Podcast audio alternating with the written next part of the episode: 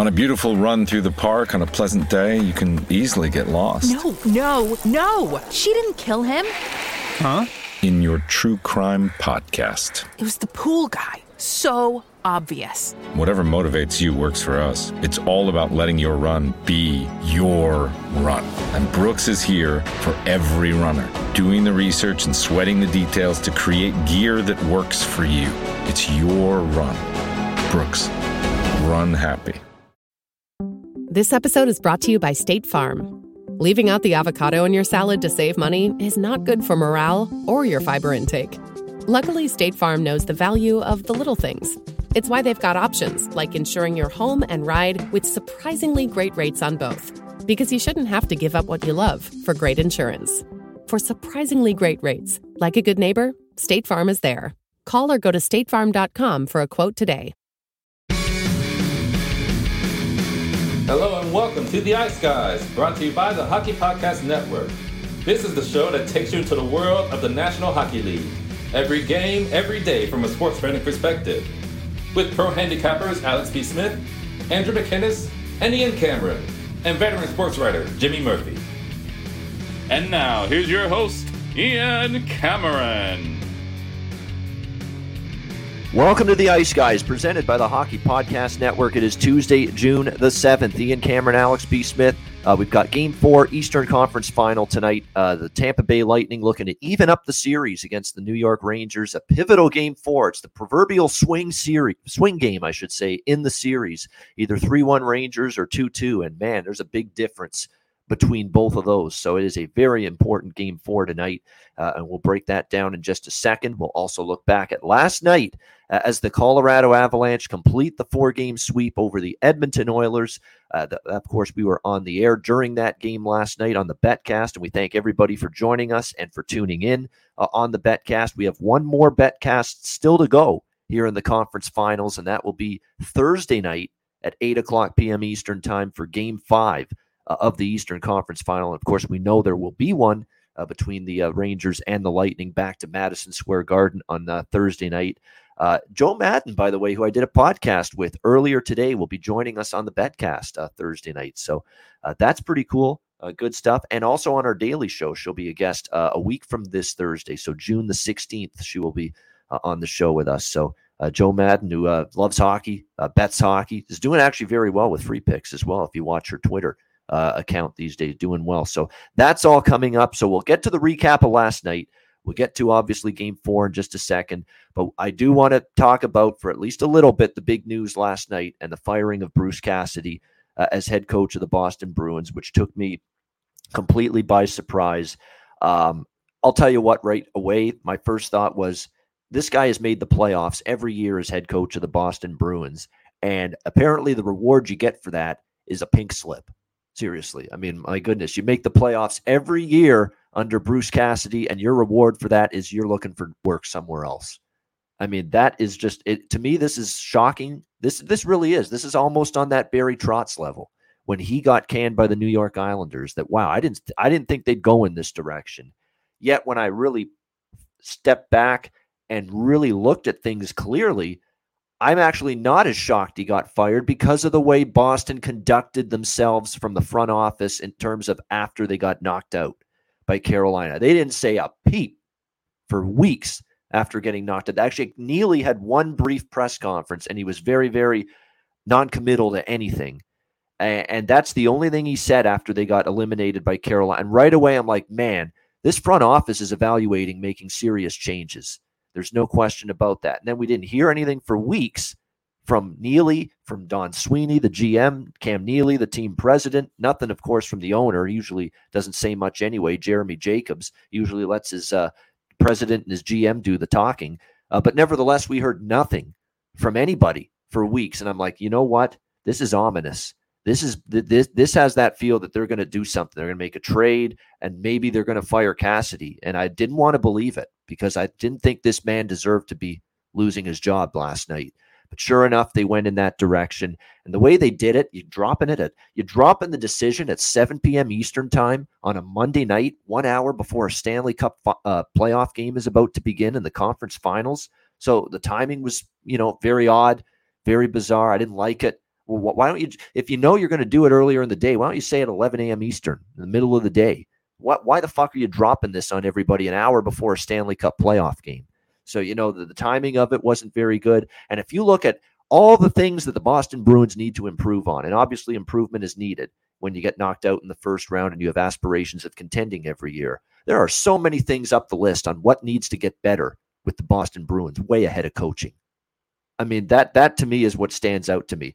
Is Bruce Cassidy at fault for not having anybody offensively that you can count on game in and game out outside of Bergeron, Marchand, and Pastrnak? Is that Bruce Cassidy's fault? Really going to blame him for that now? Are we really going to blame him for the fact that you didn't insulate this blue line after Chara moved on, after Torey Krug went to the St. Louis Blues? Are you really going to put that at the feet of Bruce Cassidy now?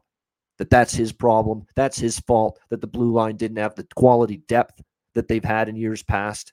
That maybe you put a little too much stock in Matt Grzelcyk and Brandon Carlo being absolutely, you know, behemoth defensemen, big time defensemen when clearly they're not ready to play at that level yet. That's Bruce Cassidy's fault. What about getting them some depth?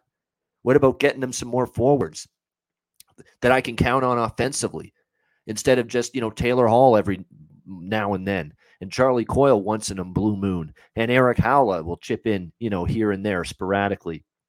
Why didn't the Ross why didn't the GM, Don Sweeney and Neely, who I, I think I think Don Sweeney and him they're like it's like the puppet master and the puppet. You know, it's basically, you know, uh, dance, puppet, dance, do what I say. D- you know, uh, even if you don't agree with it, we're, we're, we're getting rid of Cassidy. That it is what it is. It's it's a really bad dynamic here. I didn't think Boston had a dysfunctional front office until last night. Now I know they have a dysfunctional front office, and the way they've conducted this uh, act of, of of firing Bruce Cassidy is absolutely awful, in my opinion because there's way more issues on this hockey club. You're going to blame Bruce Cassidy all of a sudden for being thrust into a situation where Tuukka Rask suddenly retires, and you've got to rely on an inconsistent Linus Ullmark and a young kid and Jeremy Swayman in that all year. I mean that you know that we're going to put it uh, on the blame of uh, Bruce Cassidy. We're going to blame him for that now. I mean it's just one thing after another. I didn't like it. And who, by the way, and this is the worst part of it, who the fuck running a major company or business allows a guy to let's say you're in an office you're working on a collaborative team and you've got assignments that you have to do every day for your boss and complete the work what if you allow the leader of that team to say you know or someone tells the leader of the team the boss does you got to get rid of this one guy you know or you got to make a change with your staff and, and get rid of someone and shake things up because our performance level as a team needs to be better and you allow the leader of the team in the office space to get rid of an assistant or get rid of someone on the team, and then you turn around two, three weeks later and you get rid of the team leader and fire him. That's essentially what the Bruins did here. They said to Bruce Cassidy, "You got to get rid of one of your assistants here," and Bruce Cassidy did that. Got rid- fired as assistant coach, and then Sweeney and Neely turn around and fire Bruce Cassidy a, a couple of weeks later. Who does that? What kind of business is that?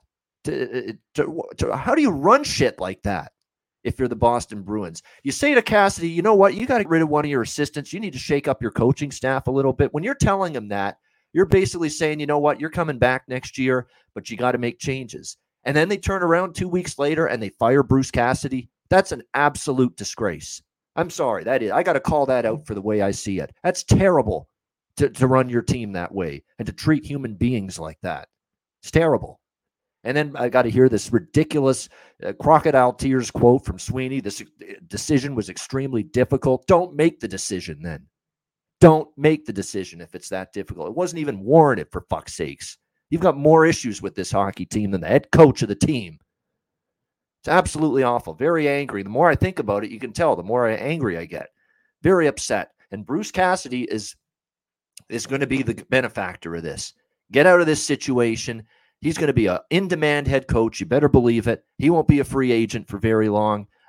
The one thing I will credit the Bruins for is they did it now and didn't wait till the season where, you know, he's got a chance now to look for another job. He's not a lame duck coach because I believe his contract, uh, Bruce Cassidy, was set to expire after next season. So it, it's a situation where now, guess what? He doesn't have to worry about a lame duck season with what looks like it's going to be a down uh, you know, declining Boston Bruins team next season. Uh, and then, uh, and so that's the one thing they did. They at least allowed him to part ways, let Bruce find a new work somewhere else and a new home. So that's the one good thing about it. But the decision to get rid of him is unfathomable. If you look at Bruins Twitter uh, online, they can't believe it. They're shocked. They they're flabbergasted, just like we all are. Like you think this is the number one problem with the Boston Bruins right now is the head coaching of Bruce Cassidy? I mean, you must be kidding me. You must be shitting me. You must be mental if you really believe that. And unfortunately, the Boston Bruins brass, whether it's Neely, whether it's Sweeney, whether it's the both of them, they believe that somehow. Uh, and unfortunately, a good head coach is now looking for work, but he will not be uh, looking for work, in my opinion, for very long. Alex, uh, what did you think of the uh, bombshell last year? yeah, night? like I said, I was I was stunned just like everybody else. And I mentioned in our, our little chat on Twitter, I said, "What happened?" Because the way that this, like I said, the timing and just just the overall move in itself lends itself to. Is there something else we don't know? Is there something that's going to come out soon? Uh, you know, uh, we've seen coaches get moved for, for different reasons like that over the last couple seasons. Uh, you know, the first to move comes without much uh, notice, or like I said, you know, uh, you know, intention, and then all of a sudden something else comes out. So that's the only thing that I could even think about. Like, uh, other than that, it's like this Boston team. We were on here, you know, months ago, and I said this team, especially the way that they exited out of the playoffs last year. I'm like, they may be a team that's on the fringe. They're going to be a wild card team, probably not even make the playoffs. That was my my my thought. I had the point total under. They turn around, win 51 games, get 107 points. Uh, you know, and I, they exceeded expectations, at least in my eyes. And I think probably in a lot of other people's as well. Uh, like I said, despite having the injuries, despite having the shaky goaltending tandem, uh, they still were, were you know, a, a, quality team in the regular season and, and, seemed like they could have made some noise in the postseason. So for this move to happen is just is just really shocking. Like I said, he's a, he's a, he's a really good coach, brought the team to the playoffs in, in you know six straight seasons, and for it to happen this way, like you said, there's there's clearly some dysfunction and some issues in the front office with the Bruins. But like I said, it, my my initial reaction was that okay, there's got to be something else behind this that we don't know about because it just didn't seem just didn't make sense at all. And then when you mentioned about how Boston kind of closed out uh, the season, you know, said didn't really mention anything and you know kind of was, you know pretty ho hum in their in their exit uh, in, you know interviews and exit uh, you know press conferences. So it was just it was just very odd. So like I said, you know. He'll land on his feet and get a job somewhere. I'm hoping it'll be the West Side of Chicago. I'd love to see him. The Hawks with a team that uh, you know not only drafted him uh, way back when, but he also was an assistant there during the the dark ages. Uh, obviously, you can't take that with uh, you know any kind of super credence because he has definitely uh, elevated his game as a coach uh, at all levels since you know the, the early and mid 2000s. So uh, I think that would be a great fit for him personally. But uh, it's just it's just odd. It's just really odd. And like I said, it's not a good look for the Bruins organization, especially when you look at you know we talked about this last year with with Vegas and how they removed the players and the whole Fleury trade. You know, you like you know you shun yourself sometimes from potential free agents coming in because they don't want to deal with that same kind of situation. Well, here's Boston you know what coaches really want to try to jump into the situation if there's if there's a lot of turmoil and you got injuries you know heading into the beginning of next season they're more than likely going to miss the playoffs in my eyes next year. I, I think there's going to be a huge shift around in that atlantic division and i think they're going to be closer to the bottom than the top next year. So you know you're not really doing yourself any favors if you're the, the you know neely and sweeney to try to build things up for the future the, the way you're you going about business by the way, Patrice Bergeron, I don't want to say he's retiring for sure now, but uh, I think he is. It certainly, as far as I'm concerned, he ain't coming back to Boston but I think he's probably going to retire. I, I doubt he's going to play somewhere else. I think then Jimmy seemed to think all along that he's going to be retiring. Jimmy, by the way, is just working his tail off, especially now with this story breaking, and he's he's he's, he's had some burnout as well the last few weeks. He's really been a pound in the pavement, so to speak. That's why he hasn't been on much lately, and will probably only be on a few couple of times more, maybe the rest of the season. But he's just been working his tail off. So uh, we were as, shout out to Jimmy Murphy for doing that uh, here. But uh, yeah, definitely he is he's right in line with us that he was stunned by this and he doesn't agree with it. A lot of if you look at anybody on the Bruins Twitter, uh, they're, they're not thrilled at all by this uh, decision. And Bruce Cassidy, you're right. I think with the Blackhawks, it's a good fit. Uh, definitely, yeah. it would be nice to see them uh, maybe target him as their head coach. We'll see if that uh, is the case. But there's going to be other teams interested. There's a lot of vacancies: Winnipeg, Vegas, other places uh, looking for head coaches as well uh, that are definitely going to be interested in Bruce Cassidy. Uh, so it's going to be interesting to see uh, how that goes and uh, as the uh, coaching carousel uh, definitely uh, is on uh, going into the offseason for sure. And, uh, you know, uh, the one th- good thing for Cassidy is look, they were going to fire him midseason next year anyway, because I think they would have gotten off to a bad start. And they start the year with no Brad Marchand, no Matt Grzelcyk, no Charlie McAvoy. They're going to start the year out and for a significant part of the season. Like they're going to miss time. I think all of them are going to miss a month minimum, maybe even two, you know, to begin the season. So they're already behind the eight ball. October, November, it's going to be a rough first couple months. And if they had gotten off to a slow start, they probably would have fired him mid-season anyway. And you know, blame Cassidy, make him the fall guy. You know, you know, like like they do everything else. Apparently, let's blame him.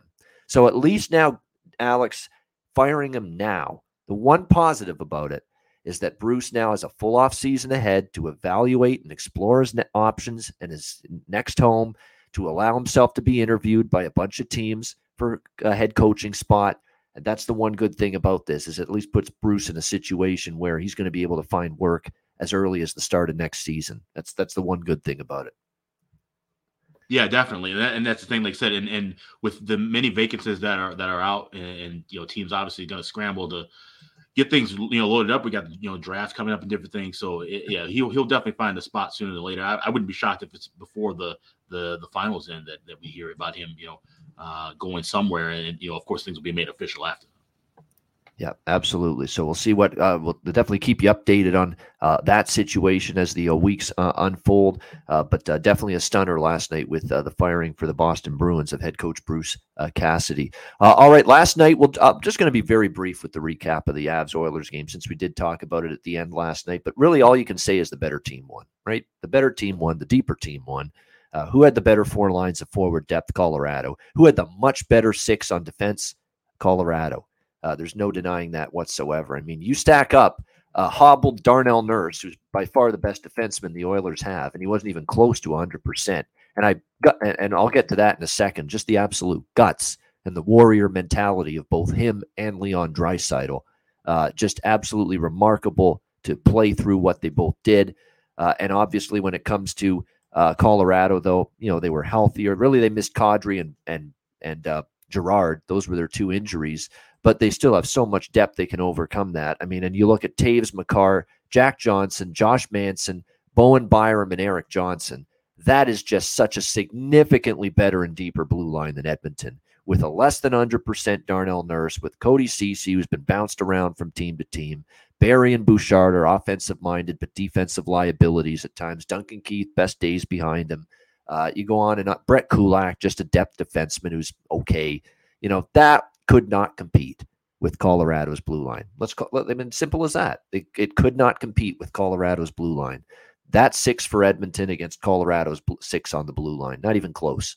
Uh, they were in this series. And I can't say enough about Cale Makar. I mean, everyone will talk MacKinnon, and he was great too. Uh, McDavid, kind of a hit or miss series for him. Draisaitl, incredible that he had, I think, four points last night playing on one leg, essentially. You talk about absolute warrior he was. But Cale Makar, if he wasn't already the spectacular defenseman people thought he was going into this series, people now know he is just unbelievable. This guy, unbelievable. Five points last night, but it's not so much the offense and the skating ability and jumping into the play and great passing ability and a great shot. You know, he's got everything and all the tools offensively. We knew that already. How about the defensive job he did in this series? How about several times McDavid is, you know, coming down the wing trying to challenge Cale Makar one on one, and Makar just swats the puck away from him like a like you're swatting a fly out of your face. That's what happened throughout this series. His defensive ability, I think, has improved by leaps and bounds. Cale Makar, and it was on full display for everybody uh, here in the Western Conference Final, just how good he was defensively as well. Uh, and it was a complete series for him. No question about that. Big ups to Pavel Francouz, you know, who played terrific in the absence of Darcy Kuemper, who lost to injury in game one. Francouz had to come in. He did finally look a little bit human uh, last night. No question about that. Uh, but still, overall for the series, he was very, very good uh, for the uh, Colorado Avalanche, and he outplayed Mike Smith. And Mike Smith, I don't. This isn't a Mike Smith issue. Why Edmonton lost this series? Yeah, were there some bad goals? Of course. Yeah, were there some moments where last night, when they made that comeback and took the 5 4 lead, yeah, one of those goals was right through the 5 hole. You'd like to see Mike Smith stop it. But this is just look, Colorado was better. Simple as that. They were the much uh, deeper team, better team, uh, and they ended up winning that game. And their top players probably played better throughout the large part of that series, uh, in my opinion, compared to uh, Edmonton's. And that was also a huge difference. And again, one last thing about the two Warriors for Edmonton. I commend the Oilers for one thing. Even though they probably figured that it's inevitable we're going to lose this series and we might even get swept, they battled till the end. They were down 5 4, and it looked like they had already blown the game, and they came back and somehow they tied it and forced overtime. The guts and the will to keep on competing and, and trying to fight right till the bitter end was very commendable for Edmonton, and especially for Leon Draisaitl and for Darnell Nurse. Draisaitl last night, uh, that that's actually in a losing effort. That's one of the most courageous performances I've seen in a very long time. Four points, and you can barely move uh, on the ice, and you're basically hit multiple times during that game, and we can visibly see it that he's got to basically just will himself off the ice with all the pain he's going through. You know, limp his way back to the bench. How many camera shots did we see of Leon Draisaitl bent over? sitting on the bench because the pain was just so severe. And here he is going back out on the ice for the next shift and doing everything he can to try to keep his team alive. Unbelievable guts and courage and, and heart and grit and and just you know imparable toler- pain tolerance, pain threshold, all that shit. Unbelievable for Draisaitl. And same with uh, Darnell Nurse my fellow Hamiltonian. I know people are going to bitch and moan. Ah, he sucked in this series. He was no good. He struck. He had a horrible game too. I get that. Totally agree with that. But how would you play with a fucking torn hip flexor, huh? How? Explain. Hello? How explain? Hello? No, you can't explain. Uh, it's it's incredible pain. Uh, the fact he's even playing and out there on the ice is insane, in my opinion, but incredibly remarkable. And he did everything he could. Uh, so definitely, I'm looking at a situation here where uh, I, I, just give Nurse and Draisaitl all the, the, credit in the world for playing through the incredible the pain uh, and the uh, severe injuries they were dealing with throughout that series. Alex, final thoughts on the Avalanche sweeping their way to the Stanley Cup final. Yeah, I mean Colorado finally getting over the hump and, and finally getting back to the Stanley Cup final, first time since 2001, which is crazy. I remember, remember those days with Patrick Roy, Joe Sakic, and Forsberg and company. And you know, this team they've got a lot of the, flashes of that as, as, far as the offense goes. I mean, like I said, Cale Makar has become, and it was, it was a great quote by Kevin Bieksa. He says, "I don't want to hear everybody calling Makar an offensive defenseman anymore. He's a complete defenseman." And he really showed that in this series, playing playing a great two way game for all four games, uh, and, and, throughout this postseason. And, and he's emerged as a, as a huge star. I'm thrilled personally because I have a plus 550 ticket for him to win the Conn Smythe. And I know as great as MacKinnon's been, but uh, you know, it seems like the game really has tried to push Makar a little bit more. You know, the, the league itself has, has kind of pushed him to, you know, they've made him a little, a little, bit more noticeable. You hear his name thrown out a lot. So maybe that, you know, lends some credence if, if they find a way to win the win this next series. But uh it just like I said, hats off to Pablo Francouz for the way he stepped in. And yeah, he looked a little shaky last night, but like you said, it was a full on effort from Edmonton. It was a, a you know, if you can have an admirable loss, this is definitely it. This is the way you go out. If you're down three nothing and you end up losing, getting swept, this is the way you want to go out. You don't want to go out in your home crowd and get blown out seven nothing or eight nothing. Uh, you know, you fight to the end, and that's exactly what they did. And like you said, there should be no slander whatsoever right now on Darnell Nurse's name. The fact that he played all three series with a torn hip flexor, that is insane pain. And, and the fact that, you know, being a defenseman, you're skating longer minutes to, to, to the wherewithal of that it, it's it's just a, an incredible feat for him. But at the same time, it's also what I said last night in the betcast. At some point, you have to realize that your guys, as good as they are and as important they are to your club, if they're not, you know, even 50% healthy or, or the injury is, is, is debilitating them so much to where they're not playing their position the way that you know they can, you have to bench them. it's simple as that. And I, I, think that was the case with, with him. And, and even you said the same for Draisaitl, even though he had four assists last night. But those guys getting beat up and banged up at some point they they hurt you more than help you and i think that's that's got a lot to do with it as, as well as they played with the the situations they've dealt with At some point, you have to have fresh bodies in there. That that's the reason you have depth players. That's the reason why you know. And, and when we talked about how Edmonton had bolstered the depth, they still had McDavid, they still had Hyman. Those guys were chipping in they should have been able to to manage things a little bit better and, and maybe maybe you rest those guys you know in, in one of the earlier series and, and, they'd be a little fresher for this you know you could we can throw out a million what ifs now because they're they're done but uh, I just think that's something that you know teams have to really look at moving forward. We always commend these guys for what they played through during the postseason every year. You know, we see the list of injuries that come out whenever teams get eliminated. At some point in time, you have to realize, hey, like no matter how valuable they are, if they're that hurt, they're not really going to help the team. And then you look long term. You know, Nurse has this gigantic contract. Is he going to be fully healthy and ready for for next season? You know, these guys, you know, the, the, the things linger on, and then all of a sudden you get off to a slow start the next season you know, and, and, now you put yourself in a in a, a, a, vulnerable situation, all because you guys are getting crushed for nothing in, in the last round of the playoffs, and you probably should have rested them knowing that things weren't going to come to an a head anyway. So those are questions that they have to ask themselves during the offseason, obviously. But kudos to the Colorado Avalanche. Uh, they showed the crowd out in Denver; they're just absolutely rocking and rolling, and uh, it's going to be a fun series. Whoever they play out of the East, uh, this is a, a, fun Colorado team to watch. They've been great all year, and uh, they deserve to win the West. No, absolutely. You know, the one guy that could have, I don't want to say made it, they're not winning the series just because this guy, if he had played better, they, you know, they still would have lost to Colorado. I'm just saying they maybe avoid the sweep. They win at least a game or two. If he had given them something, anything offensively in this series, and that's Jesse Puljujarvi, you know, helmet head, as I call him. You know, it's just, you know, get that damn helmet on properly. My overtime pick, yeah. Ian. Yeah. Remember? that was definitely taking a shot uh, that one. Uh, yes, Puljujarvi to uh, score in overtime. Uh, look, he just he had chances. He did, you know, in, in, a few games in this series. But at the end of the day, they don't. You know, you, you don't win a series based on scoring chances. You win a series based on putting the puck in the net, putting the biscuit in the basket, and he was just unable to do that. And, and he was one of those people you count on. You know, other than the usual, especially on a night where you had no Evander Kane and you had no Kailer Yamamoto and both of those guys were out last night. That was a night where you need something from Yessa, yep. uh, Puljujarvi, and didn't give you anything. One shot on goal, no points. In fact, four straight games and four four games in this series, no points, and only three shots on goal.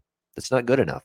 And now you got to evaluate what are you going to do with him now uh, moving forward because obviously he's one of the guys you have to look to to step up when you had who you had out last night, and Yamamoto and Kane. It can't be all Draisaitl, McDavid, Hyman uh, all the time. Hell, Nugent Hopkins even contributed.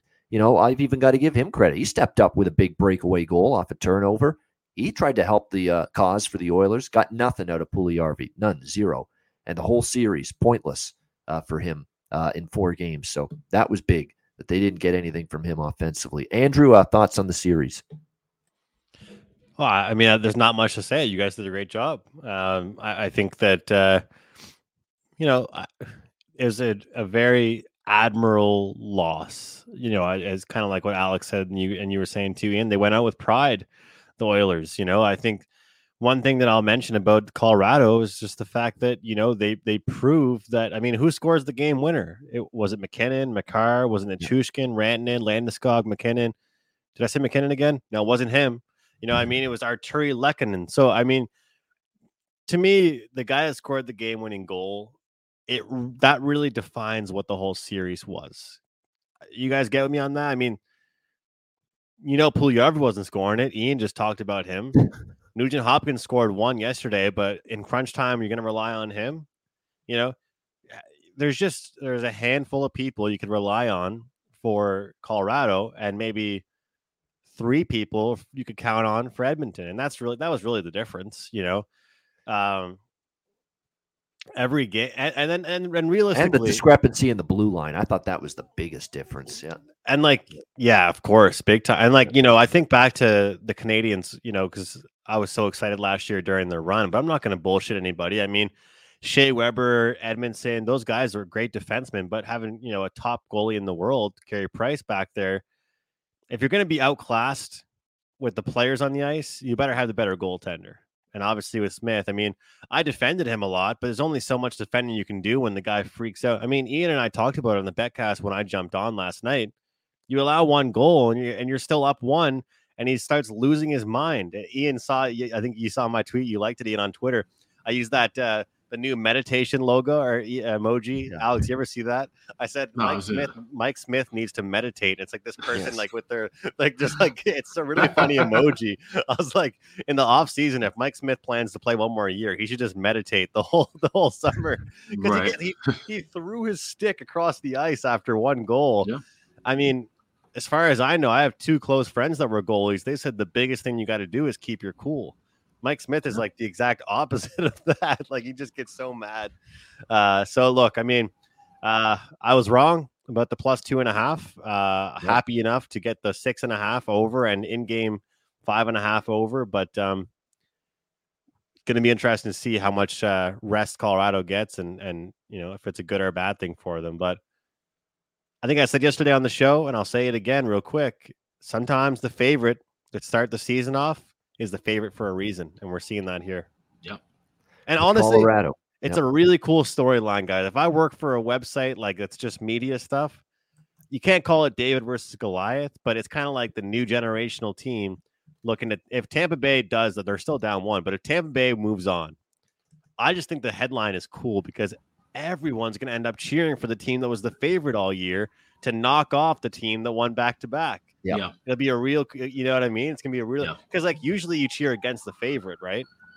But Yeah. this year it'll be like, nah, everyone's cheering for the favorite to knock off the back-to-back champions. So I think it's it, it's good to see that to stuff. ha- Like it's kind of like with the Warriors, like when the, when LeBron went back to Cleveland, a lot of people love to cheer against LeBron, but even in that matchup, people were cheering for the the Cavs to knock off the Warriors just because it was like, you know, let's let's have somebody else win.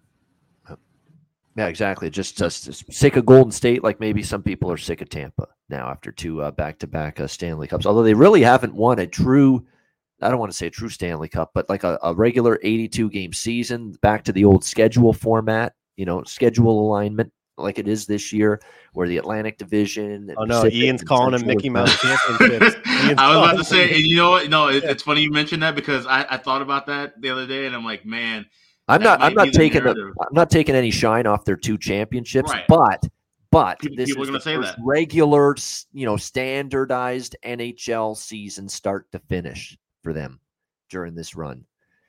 Yeah. Yeah, that's a good point. But they earned it. No, they earned the last two, and you and and what they did was a hell of an accomplishment. There's no question. Yeah. But they're, now they're doing it with the way the NHL is supposed to be every year. 82 games. You're in your divisions. You're supposed to be. You're playing who you're supposed to be throughout the regular season. So it's just and and now you're playing legit, true home games, true road games. You know, no, no neutral environments. You know, no uh, division alignment changes, no bubbles, nothing like that. Uh, it's uh, real uh, right now. For that's why if Tampa Bay wins it this year, if they come back, beat the Rangers, and then beat Colorado, then we're, it's, truly spectacular, and they cement hundred fucking percent everything they've done the last three years. Yeah, If, if they come back from where they are right now to win, yeah, they're, they're- it's the greatest three peat in sports history. Plain Yeah. and simple. Yeah, it is. It is, and and you can no longer. And I'm not even taking. I don't even like to trying to take it away from what they've done the last two years, which is a, a great accomplishment. Right. And uh, the only thing I would I'm pointing out is that it's a full, regular, normalized NHL season this year. Where does uh, Puljujarvi play next year, guys? Yeah, that's going to end up Mhm. being a, a good question. But just uh, I thought tell you what, his trade value, uh, his value takes a hit. You know, with the way that playoff performance went for him. I mean, that was uh, conspicuously absent uh, for uh, a good part of it. But uh, you know, that's an interesting question because you know how for, for sure it ain't going to be in Edmonton again. Uh, that's for sure. Uh, it'll be interesting to see where he ends up uh, going in the uh, off season, especially when you think of the Oilers cap situation. You know, which I'm going to take a look at right now. You know, they've got some big time decisions to make uh, going into uh, next year, and it'll be interesting to see uh, how it ends up playing out and transpiring for them uh, for sure. Because you know you're going to have contracts for Draisaitl in a few years, McDavid in you know a few four years. You know, those are things you're going to have to consider. Hyman's obviously locked up long term. The Nuge is locked up long term. Evander Kane, you're not going to be able to sign him, we assume, uh, in the off season. Oh, you Uh, don't so- think he's he's back in Edmonton, eh? Yeah, it's gonna. uh, It's, it's it depends on how much he enjoys it there, how much he likes the fit there with the team, and it was a great fit. I feel like he wants to be on a good team, though. I mean, obviously the guy needs. I feel he wants to get paid because of every all the shit that's gone on with him. The off guy ice. needs money for sure, but I- Right. I mean, just ask Matthew Tkachuk. But I also don't think he wants to play for a bottom feeder either. No, I, he- I, how I, long- I don't. yeah, Who did he I- I play for? agree. Wasn't it Buffalo he played for? He San played for Jose. Buffalo, right? San Jose? San Jose when they were when and they were all- Buffalo. and Yep. Buffalo. Yeah. So he played for two. He's not. He hasn't really. This is the first time he's played on a good team, isn't it? I mean, San Jose was okay when he was there, but yeah, it's it's Pretty always much, an interesting yeah. situation. His whole right? career he's been with bad teams. I mean, he started with Atlanta, so yeah, That's what I'm saying. Like Yeah. for a guy that needs money, but he also like I'm sure he loved playing with like Leon and Connor. I'm sure that was Yep. a fun experience for him. Yep. Yeah. It, it- I, and I'm sure he loved, and it was a great fit. That's the thing. It was Yeah. truly a great fit. How much does great fit a team that got you know close conference finals and staying there in a good situation uh, supersede the big money contract that you're likely going to get from someone? You know, I, I think he wants the money. To be honest, that's just me. Just from the outside, I think he's going after the money, regardless of where it is. and then of course there's outside factors with his personal life that kind of jump into this situation as well. And and him being in Alberta, there's there was a whole thing that went on. Yep. You know, you can read about that on Google. But uh, yeah, so we could see him go somewhere else. I don't know, but yeah, it, it obviously it was a good fit for him. I, I I'd like to see him stay there. Honestly, I think you know the the chemistry that he had with McDavid and those guys was really good. And, and we talk about the depth that they need, and you know uh, if they can structure his contract in some sort of way where they can, you know, still stay within the cap, but he gets paid, then yeah, it might be a good fit. But I don't know. There's a lot of there's a lot of moving parts with uh, with Evander Kane, definitely it'll be interesting to see in the offseason what's going to happen with him and where he's going to end up next season no question. Uh, i know where i'm going to end up tonight. That's in front of my television set watching game four uh, of the eastern conference final that's a good segue right there. Uh, new york rangers and uh, tampa bay lightning uh, series with the rangers ahead two to one. Uh, tampa bay minus 175 home favorites uh, five and a half still the total. I mean not a shock. I mean every game in this series has been five and a half. The only game to go uh, over the total was game one, which is the over that I really liked, uh, figuring that it would be a little bit more, you know, bad defense and sloppy play, especially for Tampa, given the long layoff. That was the one that went over. Uh, the last two games have stayed under uh, the total. Game two barely, uh, and you could even see say game three barely, but they got there. Uh, that's all that mattered in the end. So we'll see how this one plays out tonight. Um, a lot of people will think, you know what, Tampa Bay at home tonight they're going to tie this series up. Home teams won every game so far in this series, and that's been a trend with Rangers games in particular, going back to the last round, other than game seven where they won in Carolina. I, I agree with that to a certain degree. And Tampa Bay got their game going in game three. There's no denying that. 52 shots on goal. It was dominance at five on five, which we talked about in the recap yesterday. Uh, they earned that win Sunday afternoon. They were the better team at five on five. Uh, and if not for Igor Shesterkin, it would have been probably a lot. Uh, it would have been four, five, six, two as opposed to three, two. But Shesterkin was incredible. Once again, gave the Rangers a chance when they really didn't get much at five on five in terms of even strength. So there is that belief out there. Tampa's got their foot on feet, feet wet now. Their feet under them. They got the win. It was their best game. They're starting to figure things out, you know, against this New York Rangers team, and all of that could be very true. But we are coming back to tonight with Tampa again in that same price range, you know, minus one seventy five and you think of all that went right for Tampa Bay and how well they played for 60 minutes, especially as I mentioned at 5 on 5. And you think to the, yourself, okay, they dominated the game, but what ended up happening? Life and death to escape with a victory. And they needed Andre Palat's goal with 40 seconds left uh, to get the go ahead goal to make that 3 2 win stand up. I mean, it was still not easy even though territorially and shot wise and high danger chances and the expected goals margin was heavily in Tampa's favor in game three. I understand all that, but that's all washed away because of Igor Shesterkin and how he can just keep his team in a game. And we saw that uh, obviously in game three. So my question is how much better can Tampa Bay play than they did in game three? And in game three, they barely escaped, you know, 3 2 and needed a last minute goal in the third period to win that game. How much better can they play? And how much better can the New York Rangers play? And the New York Rangers have the much bigger room for improvement, in my opinion, going into game four tonight. You know, their five on five play wasn't good uh, in game three. Obviously, they got dominated there. But the one thing that is still going well for the Rangers is their power play. Uh, continues to produce, continues to find ways to uh, contribute offensively.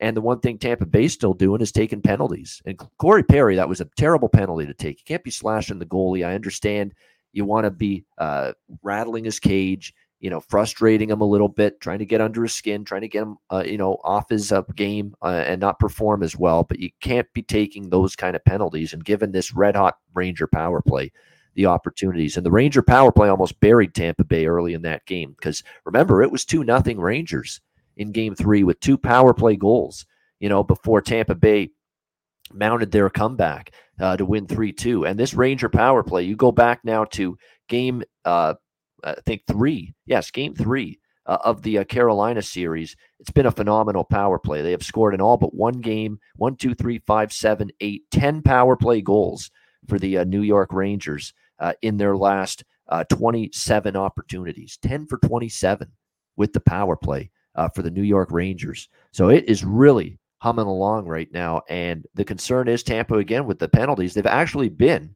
one of the top teams in the playoffs, guys. Tampa Bay, in terms of the penalties, number of penalties they've taken. That does bother me a little bit going into this. As you can tell, uh, if you haven't already uh, been able to tell, I'm kind of leaning to the dog tonight. I am uh, at plus 155 in this game. I just think when I sit back and I look at the scope of the series so far, I see Tampa Bay basically being given, you know, more than a 60% chance to eh, you basically if you're going to lay a buck 75 it's telling you that they think Tampa Bay's got a, like a 60% or greater chance to win this game. I don't know if it's that high of a percentage with the way the Rangers power plays working. Tampa Bay is taking penalties. We've got a goaltending matchup where Shesterkin is certainly the equal of Vasilevskiy the way he's played this series. I don't know if I'm willing to say, hey, minus 175 better than the Rangers tonight are this Tampa Bay Lightning team. I'm certainly not willing to say that. So for me, it will be a a, a modest bet uh, on the Rangers at, at uh, plus 155 tonight uh, in this one. Total, I'm staying out of it because I still think these goalies are too good. You could get maybe a little flurry of goals. You could get a little, you know, penalty parade like you saw in Game Three. And what ended up happening? The game still stayed under you know, because it's just that's how good these two goaltenders are, especially Shesterkin, who's been just out of this world good. So the total, I don't have a strong thought on. From a prop standpoint, that's really where my focus is tonight. It's going to be some player props. There's a bunch of uh, shots on goal that I'm interested in as far as this game goes tonight. Uh, I'm looking at definitely from a Tampa st- standpoint, Kucherov starting to get it going. Uh, Andre Palat has been a machine scoring goals at home, points at home. Look at that. I think as far as lightning props are concerned, I think Perry eventually, as long as he stays out of the damn box, you know, trash the net, but do it by staying out of the box. He's going to find a way maybe to put one in the net at some point. So Corey Perry is probably a prop I'm interested in for the Rangers. Look, I thought in Tampa that Zibanejad and Kreider were going to get shut down. So let's look at Lafreniere and Chytil, and let's look at some other players for Rangers props. But sure enough, who got the two goals for them in Game Three? Yeah, Zibanejad and Kreider. So much for that crackpot theory for me uh, going into Game Three thinking that the top players would get shut down with the last line change. It would be tougher for Zibanejad and Kreider, but they're the only guys that scored for the Rangers in Game Three. So I, I wouldn't talk any, uh, anyone out as Zibanejad, Kreider props, but uh, I'm going to try to go back to the well one more time with uh, Lafreniere and Chytil in particular on that kid line. Uh, but definitely give Zibanejad and Kreider credit. It seems like home or away, they're making an impact right now for the uh, Rangers. So it's definitely what I'm looking at in terms of uh, player props for this game tonight. Alex, so we'll start with you. Game four, Rangers Lightning. Yeah, the way I'm approaching this from a betting standpoint is pretty much like I did game three. I'm, I'm on Tampa Bay first period puck line, laying the half a goal plus 155.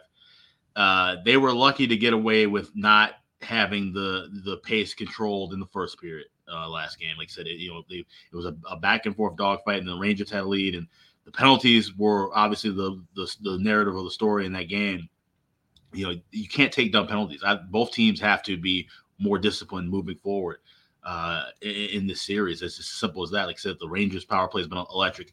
You know the Lightning, uh, you know can, can you know score at, at will when they get on the, on the power play. We've seen them, I think, what, three times this postseason. We've seen them score like within the first 30 seconds of a power play.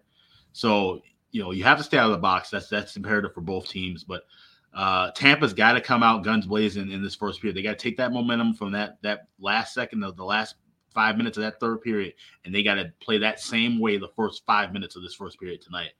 Uh, so that's what what lends to that. with that being said, if it is a close, you know, first period, they could still cash it. It could still be 2 1 Tampa after 20 minutes. And I probably will look to do what I did in game in game three. I took the Rangers plus 150 uh, live and actually played it draw no bet. So if that goal doesn't go in with 17 seconds left, I, I come out of there unscathed and you know goes goes into overtime. I could you know rebet it or do something else. So from a strategy standpoint, I was proud with how things turned out. Uh, you know, at least getting those good prices live, but you know didn't cash it in, of course. But uh, that's the way I'm going to attack this here. If if I see Tampa you know, without energy in, in, that first period, or even if they, you know, like I said, come out with the one nothing lead or two one lead, but but the Rangers are still fighting back, battling hard. I'll look to try to get a you know Rangers live and maybe even the under live. Uh, except you know, get get a couple of goals and you see a six and a half or seven, you know that these teams are to you know make adjustments in the second and third periods. They're to try to slow things down. So uh, I wouldn't I wouldn't mind laying a dollar fifty to get six and a half if I see where okay, even though it's a one nothing game, we know things are gonna are gonna you know screech to a halt, and, we're not gonna see seven goals uh, total the, the, rest of that way. So so this is definitely more of a live game for me, but but I already am on Tampa first period puck line. If, they want to win this game, they have to come out red hot. I think in the first 10, 15 minutes of that first period. Yeah, first period uh, puck line here minus a half plus uh, at a nice plus price. Probably around the same price it was. I remember taking I got, it in game. I got one fifty five. Yeah, one sixty. I had one sixty in game three, but yep. today was one fifty five. Yeah, so around that same price range, minus half, plus 155. I don't hate that. Actually, I think if you like Tampa, the first period's a better uh, place to focus, uh, is early in that game. Uh, yeah, shots on goal, a lot of good chat. And, and, you know, that's what I like about the chat. They always, you know, they're passing around ideas and thoughts and what they're looking at betting. And uh, I think from a shots on goal standpoint, because I think in the playoffs, especially in a game like this with two elite goalies, you want to back up your player prop opinions on the goal score and the points market with the shots on goals as well, just in case you know these goalies are just you know standing on their head because you don't want to lose your goal score prop, your points prop, then say, oh man, if I had taken the shots on goal at least, it would have won. You know, because you, you are going to get both goalies, you know, that are outstanding right now. So I think Stamkos, Kucherov, Palat for me. Those are three guys for shots on goal. I think for Tampa stand out to me. Uh, for the New York Rangers, Zibanejad's firing the puck a lot. You know, consider that uh, as well in terms of shots on goal. And I think even with Chytil, with his confidence, you can get an undervalued maybe look toward his shots on goal props, depending on whether the books, uh, all books, post them. But those are definitely what I'd be looking at in terms of uh, shots on goal. Again, though, too, with the uh, going into this game, it's important to point out with the Ranger why I think there's value in the price. That's what I, that's what I'm betting here more than anything. The price. You know, I just think plus 155 is a lot to be giving uh, the New York Rangers at the moment with what we're seeing uh, transpire here uh, in this series. You know, and when you look at it, as far as the uh, Tampa Bay Lightning are concerned, you know, their even strength goal production has really quieted. You know, the last several games, especially in this series, a lot of their production as well, outside of the game-winning goal in Game Three, came on the power play. Uh, you know, as well. So you know, you've got some legit concerns at times with Tampa Bay's five on five even strength offense, which, again, in terms of chances and expected goals, it was there in game three, but ultimately goals in the back of the net. You know, it wasn't there until that Palat goal uh, in the final minutes. So I just think this game and this whole series is just a little bit closer than giving the Rangers plus 155. At least to me, it is. What do you think, Andrew? Game four, New York, Tampa Bay. Eh, you know what? It's uh, it's hard for me just to, it's hard for me not to look towards the under. You know, I don't know if I could look anywhere else. Um, in a game like last game that was penalty filled with so many power play opportunities, both teams capitalizing, but even more chances than what we saw in two on ones. You know, I could even argue that the later part of that game was, you know, some goals that were hard to stop, but still those goalies want to have back. And that's what's crazy about these goalies is that they make you know really really really difficult saves look average for them you know and i, I really think the under five and a half even though it's been the story it's been kind of the cliche pick uh, i feel like it is for a reason. So it's hard for me not to look at that. I do agree that uh, you know i think that it's interesting because you look at the first team to score wager and sometimes you can actually get a better deal on that than actually the money line. So if you're not a regulation guy and you like Tampa Bay, you could bet that. But I, I, I share the same thoughts as Alex, where if you like Tampa, I think you want to go first period. because, like I've been saying, with these goalies, a one goal lead is like having a two or three goal lead with how strong they are between the pipes. So uh, that's the only place I'm looking right now. But I will say this 52 shots on goal last game for the Tampa Bay Lightning. Uh, it's hard not to ride the Igor Shesterkin save prop trend. I looked at Vasilevskiy's uh, a couple games ago, but I thought to myself, you know what? Tampa's at home. They're getting the matchups they want. And I think, uh, just like you said, Ian, it's, you know, Corey Perry and, and company being a little bit dumb, taking those penalties like goalie interference. And, and then, of course, New York got called for one against Vasilevskiy as well. But, you know, I think that the whole point being is they're trying to fire from everywhere possible, which bodes well for shots on goal props, but also bodes well just for the save props for Igor Shesterkin. So that's where I'm looking for right now. Uh, if I do anything in game, I'll tweet it out from my Twitter account, but uh, it's hard for me to look anywhere but the under right now. All right, liking the under. I wouldn't say no to anybody looking to bet Igor Shesterkin over saves. I loved it in game three. I did take it in game three and it was about as easy as it because I really knew in game three they've got a fire from everywhere. Tampa Bay, uh, you know that that they not that they're not desperate tonight, they still are. They don't want to go down three one. It's bad news if they go down three one, but it was obviously catastrophic for them if they went down three nothing on Sunday afternoon after game three. And I figured they're throwing everything at the net against Shesterkin, and I really love the Shesterkin over saves uh, in game three on Sunday afternoon. I certainly might still look in that direction tonight uh, as well in game four uh, that uh, you'll see a lot of rubber. And again, it's probably going to be in that uh, 31 and a half range, I would assume. Might even have been bumped up a little bit uh, following that game, but definitely Igor Shesterkin over saves in theory uh, makes sense. And you, you would expect him to be a, a, busy goaltender once. Yeah, it's up to 32 and a half. So they did bump it up by one. Uh, 32 and a half. It was 31 and a half in game three. So uh, Igor Shesterkin over saves, like I say, no argument there. Yeah, exactly. 52 will get the job done easily uh, if he ends up, I hope 40, you know, will get there. And, and you know what's crazy, guys? 52 shots, a lot of shots, but you still could have looked at a couple guys and lost on your on your shots on goal props. Yeah. That's what's kind of bonkers. You yeah. could have taken a few guys over three and a half shots, and if you look at the list, a couple of key guys landed on three. So instead, and you know what's cool too? A lot of books actually will offer a prop called just team shots. So if you don't want to look at the goalie saves, you can look at the, just the team shots all together. Say, screw one player. I'm just going to take all these guys together for how many shots they get. Yeah, absolutely. De- uh, which is good. And that's what uh, Ray Bryce, again, with another freaking parlay winner last night with the goal score parlays. He had one on the betcast last Tuesday. Uh, I mean, with uh, uh, Rantanen and with uh, Kane uh, in the Colorado Edmonton game. He, uh, cr- crazy prices as well. Just uh, uh, he obviously knows what to do in terms of live betting. My gosh, a couple of big payouts there. Actually, he might be on the betcast Thursday night. We'll have to wait and see on that. But Joe Madden will be as well. So it's going to be a fun betcast on Thursday night, and we will be there not for tonight.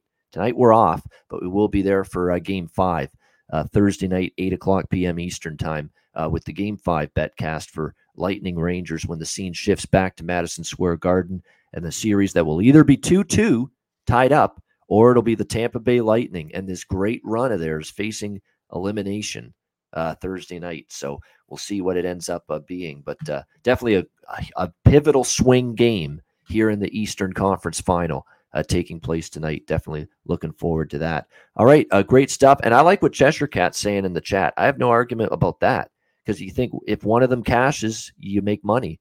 Tampa to win by exactly one goal, New York to win by exactly one goal and you can get a plus, you know, a great plus price on both of them. One of them hits, you're in profit. So I like that. That's you know, sometimes you have to strategize at playoff time. This deep into the playoffs, it's tougher. Teams are tight, you know, lines are tight. So props and doing things a little bit differently, you got to look at it. And I don't mind that the philosophy there. One goal margin victory for both either team, and you're you're profitable. And honestly, this time of year, you know, we haven't seen nearly as many overtimes this postseason like we have, in, you know, in the past. But yep. if you like the draw tonight, I know some people mentioned that in the chat. Play a half unit on the draw, and then put a quarter unit on each team to win by one, and and, and you you know you smooth sailing uh, once the game goes OT. So. Yeah, no doubt. You could go three and zero oh, or two and zero, oh, I should say. Instead, yeah, really two, two, two and one, but you're gonna get, but you're gonna get, you know, at least a full unit uh, back if, if one either one hits. So exactly. Because you'll get the draw and you'll get one of those teams winning by exactly one goal. There's your two and one, and there's your big profit. Yeah. You're right. Uh, I forgot to mention actually one prop I talked about earlier today was uh, Zibanejad over 0.5 power play points, which at DraftKings was plus 155. And uh, both teams obviously scored on the power play, but I mean, the Rangers, you know, this is the thing. I've given the Rangers all the credit in the world. I, I've, I've, all the people calling me a hater of the team this playoffs. I've given them respect. I've eaten my words. But I will say this that game, albeit was a comeback game for Tampa, anyone that follows hockey knows that five on five, it was a much closer game than Tampa being down two nothing. You know, yeah. Corey Perry runs a goaltender and knocks him over. The Academy Award winner goes to Igor Shesterkin, and all of a sudden it's one nothing New York. I mean, five on five, Tampa Bay played very well, but I tip my hat to New York's power play because they're. I mean, what an absolute rocket Zibanejad has! It's it's a cannon you know, and and it's plus. And that wasn't his first. He's had a bunch of those lately. Yeah. yeah. So plus one fifty five for him to get a point yep. on the power play. Not a bad play. Well, especially when you look at the fact now. By the way, just scoring a goal, he has scored a goal in seven of the last eight games for the uh, New York Rangers. Seven of the last eight games, he has scored a goal for the uh, Rangers. And of those seven goals, I'm count in the last eight games for Mika Zibanejad. I'm counting them up right now. Four of them uh, have been on, or sorry, one, two, three, five of them. Five of the seven goals have been on the power play, which means don't just bet me if Mika Zibanejad to score a goal anytime tonight. Maybe look at that power play point or power play. Well, you don't get power play goal props, but right. power play point prop right there. Five of his seven goals that he scored in the last eight games have been on the power play. So uh, there you go. It tells you that with the man advantage, uh, he's got it going at the moment for the uh, Mika Magic Zibanejad, as Cheshire Cat says. That is true. He's got the magics going right now. Uh, no doubt about it for the uh, New York Rangers. Uh, and a great DJ apparently in Ottawa in his playing days, from what I've heard. DJ Z Bands. he's playing great music right now for the New York Rangers. Music to the ears of Rangers fans. That shot of his finding the back of the net. That's for sure, repeatedly, as he has here in the playoffs. All right, great stuff. Uh, thanks to everyone for joining us in the chat. Hit the like button. Uh, we appreciate it uh, on the way out. Uh, and before we uh, wrap it up, we'll do best bets in just a second. A reminder DraftKings Sportsbook, official sports betting partner of the NHL. Uh, new customers bet just $1 on any NHL team. Get $150 in free bets if they win. If DraftKings Sportsbook isn't available in your state, you can play for huge cash prizes with DraftKings daily fantasy hockey contests. DraftKings giving all new customers a free shot at millions of dollars in total prizes with their first deposit. Download the DraftKings app, sign up for an account, use the promo code THPN. Bet just $1 on any NHL team, get $150 in free bets if they win. That's promo code THPN at DraftKings Sportsbook, an official sports betting partner of the NHL. Must be 21 years of age or older uh, must reside in a DraftKings Sportsbook state uh, or province. I should be throwing that in now when I do this province because it is in Ontario now. Uh, DraftKings, which anybody that watches Canadian television knows that a million are times. are the promos the same, Ian? Though for is that yeah. they tra- they yeah. carry over? Okay. Yeah. So it must be uh, must reside in a DraftKings Sportsbook state or province. Again, new customers only. Restrictions apply. See DraftKings.com slash sportsbook for details. Gambling problem, call 1-800-GAMBLER. Download the DraftKings app. Sign up for an account. Use the promo code THPN.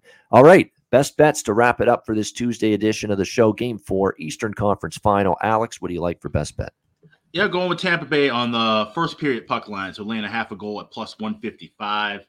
Uh, like I said, Tampa's got to come out hot. They got to keep that momentum rolling from the way they won game three and into game four. You cannot let the Rangers uh, dictate the pace in your home barn and, and, possibly, you know, leave out of there with a, with 3 1 series lead going back to MSG. So uh, if Tampa's going to win this game, they got to come out red hot in the first 20 minutes. And I think we'll see them at least have a lead uh, heading into the second period. So I'm going with the Tampa Bay Lightning on the first period puck line plus 155 is my best bet. All right, Tampa Bay Lightning minus a half plus 155 first period uh, for Alex B. Smith, his best bet. All right, Andrew, best bet. I'm riding the under. I'm going to continue with this under here. I think that uh, you know we saw kind of the game open up. A lot of it was due, to power plays and stuff like that, two on ones and things like that. But even though we've already seen a defensive series, I expected it to be even more defensive today. Wouldn't shock me to see a two-one finish to this game here tonight. Give me under five and a half. All right, there it is. Tampa, Tampa Bay, New York Rangers under five and a half, around minus 130 for Andrew with his uh, best bet. Uh, my best bet is uh, for this game tonight. Uh, I think I'm going to go player pro. I like the Rangers, but it's uh, a, a, modest opinion. uh, at the plus 155. So I'm going to end up going with a player prop. And look, I'm going to keep it simple. I'm going to go with. I'm going to go with Zibanejad, and a, that that power play point is just better value. I think if there's a really good chance of him scoring, it's going to be with the power play. Five of his last seven have come with the man advantage. Got a power play goal, obviously, in game three. Uh, and again, it's a nice plus 155 price you're getting with him to get a power play point. So I like that one. Great value. It makes sense. Five of his last seven have been with the man advantage. Mika Zibanejad uh, over uh, to get a power play point plus 155 uh, for my best bet. Uh, very frustrating to not get comp for home last night because Colorado with uh, a bunch of goals and he didn't factor in on any of them from a point perspective. Yeah. Uh, but it goes that way sometimes. It is what it is. All right, that's a wrap. Thanks to everyone for joining us. Hit the like button uh, on the way out. We will have a show tomorrow because we already had a guest book tomorrow. So it'll be one of those short shows, even though there's no game tomorrow. It'll be just talk to the guest, uh, talk, shoot the shit about their hockey past, and uh, talk a little about the conference finals. It'll be a nice and quick show tomorrow uh, on the uh, Ice Guys. So looking forward to that. And then, of course, Thursday, we've got our double uh, shift of shows with Nate Rapensky's our guest on Thursday at 2 p.m. Eastern. And then we'll also have uh, the Betcast Thursday night, 8 p.m. Eastern. Send me a DM if you want to join us. Uh, we'll have uh, a good group coming up on uh, Thursday night. Looking forward to that Game 5 Betcast with the Rangers hosting the Lightning. All right, great stuff. For Alex B. Smith, for Andrew McGinnis, I'm Ian Cameron. Have a great Tuesday night. Enjoy game four of the Eastern Conference Final, and good luck with all your wagers. We'll see you again tomorrow on Wednesday for another edition of the Ice Guys presented by the Hockey Podcast Network.